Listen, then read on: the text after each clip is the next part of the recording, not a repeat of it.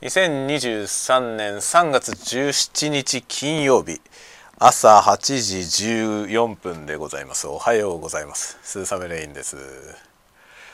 3月17日ということで、えー、何度か告知しておりました青春社さんの青春ボリューム4が発売となります。パチパチパチパチ。いやめでたいですね。あの、まあ、青春社の「青春」という文芸誌はですね最初本当にフリーペーパーという形で始まってボリューム1記念すべきボリューム1創刊号には僕は参加していないんですが、えー、ボリューム2から参加させてもらいましてボリューム2は小冊子っていう感じだったんですよね。で、えー、無料で配布してました。あの文学フリマとかでね。無料で配布してるという形でした。で3でちゃんとした文芸誌になって、えー、販売するという形で、えー、本になったんですね。で結構ちゃんとした本の体裁になって、え、販売を開始しましてでボリューム4なんとですね僕は3のような感じの質感の本になるのかなと思いきやものすごい立派です。びっくりしました。なんかまだ僕の手元には届いてないんですけどあの青春社さんのねあれか？あのインスタに写真が載ってましたけどめっちゃすごいじゃんっていう感じの本になってました。でしかも半径もボリューム3より大きくなっていてあのもう表紙の大きさがそもそもね大きいんですよ。大きいし厚みももうすごい立派だしあの中の企画もですねもうちゃんと雑誌してますね。まあ何て言うのかなあの3はね体裁はちゃんと本の形になってたんですけど内容的にはやっぱりまだなんか文学系の同人誌マニアックな同人誌な感じが結構ね感じられる内容だったんですけど今回のはすごく幅広くなっているしそのちゃんとねその小説以外の記事も充実していてかなりなんかもはやちゃんと文芸誌っていう感じになっていますね。文芸誌というかかなり新しいタイプの雑誌っていう感覚がありました。ということで結構面白いと思います。その小説もちろんね小説好きな方は小説に力の入った雑誌なんで楽しめますしそれ以外の方もねかなりいろんな方向の興味が満たされるものになってんじゃないかなと思いました。で何しろすごいちゃんと立派な本なんでやっぱりね やっぱり僕は価格設定が安いんじゃないかなと思いますね。950円という価格設定で販売されてますけどあのもっと全然普通に多分あれ書店に並んでたら1500円ぐらいかなっていう本ですね。の感じのものが出来上がっているのでぜひぜひチェックしてみてください。僕もリツイートとかしていこうと思ってます。というようなことで今日はそれが発売だよと。あの事前にクラファンにね参加していただいたりとか通販で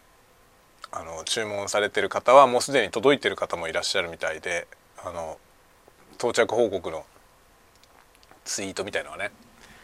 すでに流れたりしていました。ということで僕のとこにも多分今日中には届くんじゃないかなと。まあ僕のところはねちょっと北海道なんで あの普通のね市販の流通している雑誌でもその発売日に届かないみたいな感じのなのであのどうなるやらって感じですが、まあ、今日今日中ぐらいには届くんじゃないかなと思っています。まあ、届いたらまた写真あげたりとかしていこうと思うのでぜひぜひチェックしてください。というような今日は金曜日の朝でございます。もうね金曜日では早いですね。最近ほんと時間が経つのが早すぎてね3月だよってもう3月だよって言ってたらもう3月も中盤ですよね。あっという間に時が過ぎていきます。そしてちょっとツイッターの方でも書いてますが AI の進化がものすごい速さで。本当に何ですかね日進月歩っていう言葉があるじゃないですか。その日進っていうね日に日で進む。一日で物事が進んでいく日進月歩。その一日で進化していく感じがもうなんかリアルタイムに体感できてますね。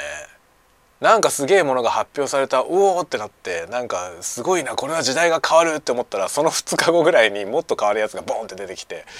えって感じですね。ちょっと早すぎてついていけないというか僕割とこういう新しいもの好きであの割かしね割かしそういう先端のものの情報を取り入れたりとかするの割と好きな方なんですけどそれでもついていけないよね。それでも早すぎてついていけなくてもうだから一昨日ぐらいの常識がもう古いのねっていう世界ですね。だからどうするんですかね。それで、まあ、教育についてのところが一番僕は興味を持ってるところですけど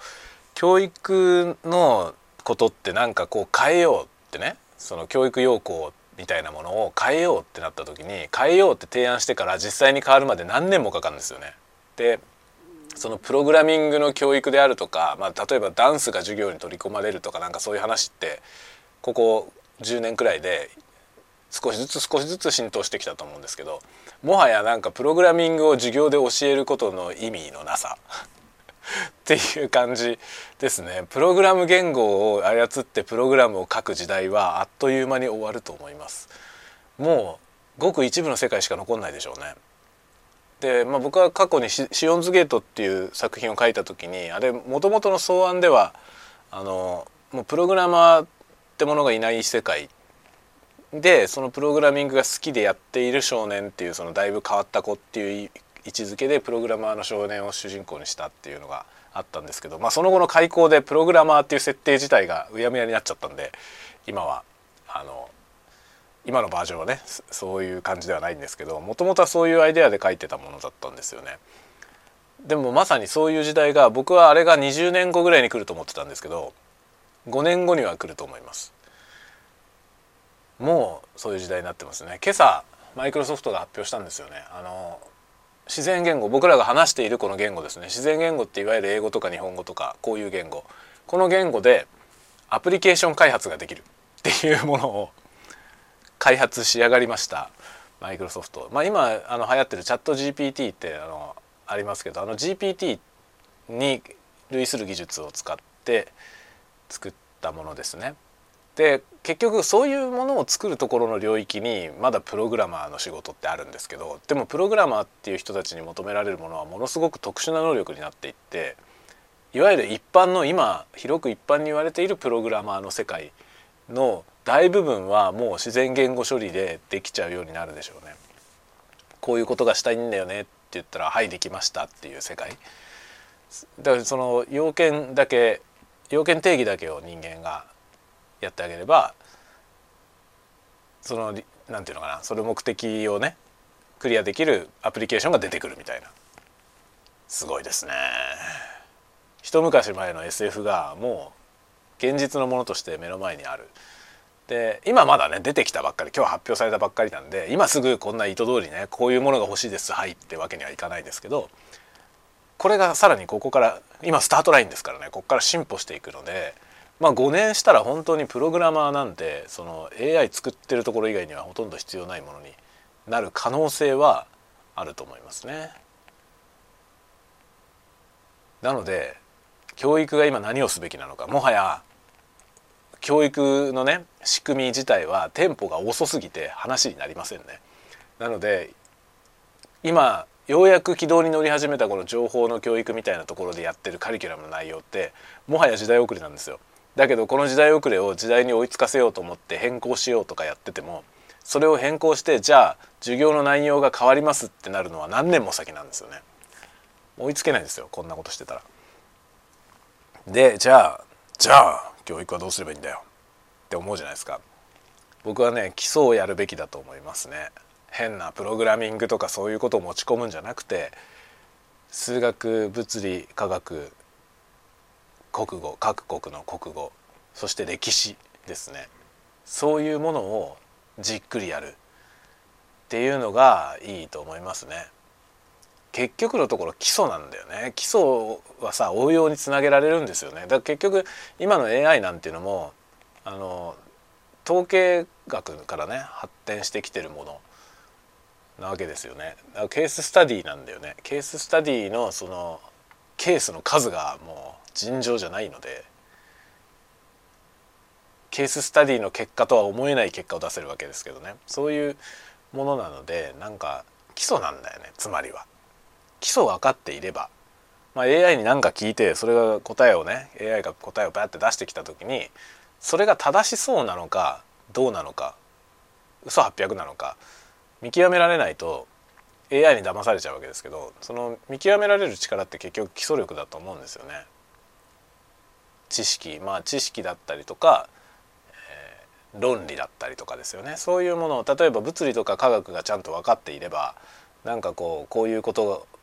であるという返答がね AI から返答が返ってきた時に感覚的に「ん?」ってなるなることありますよね。その物理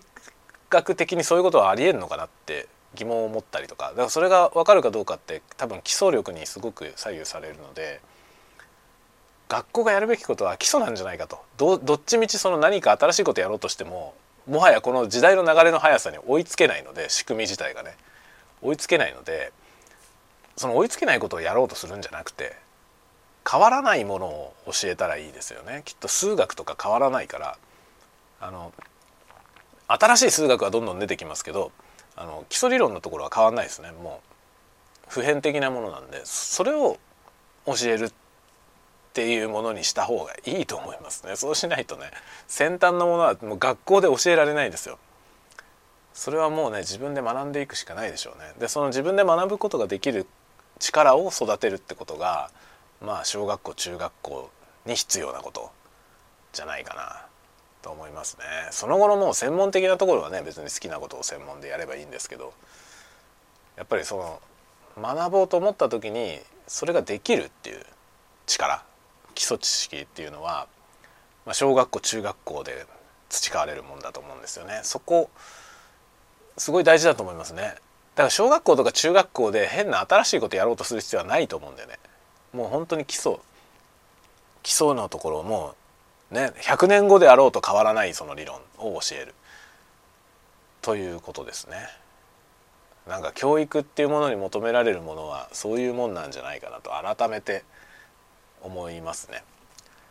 ということをね本当に毎日毎日感じさせられる日々ですねこのところ。半年前が過去になる世界だと思ってそれもそれですら早いと思ったのにもはや3日ですよ3日前のものが早いもう時代遅れというねものすごい速さ。で新しいものが登場します。でもこの技術的得意点本当ね2045年なんてそんな2045年を待つ必要はないですね。多分もっとずっと手前にそれが起きると思います。えらいことになってきました。僕が生きている間に起こらないと思っていたようなことが起こりそうです。長生きしたいですね。長生きしたいです。はいということでまあ AI の進歩が面白すぎて話が止まりませんが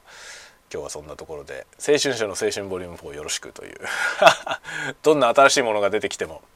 文芸というね結構古くからある芸術の形式ここにまだ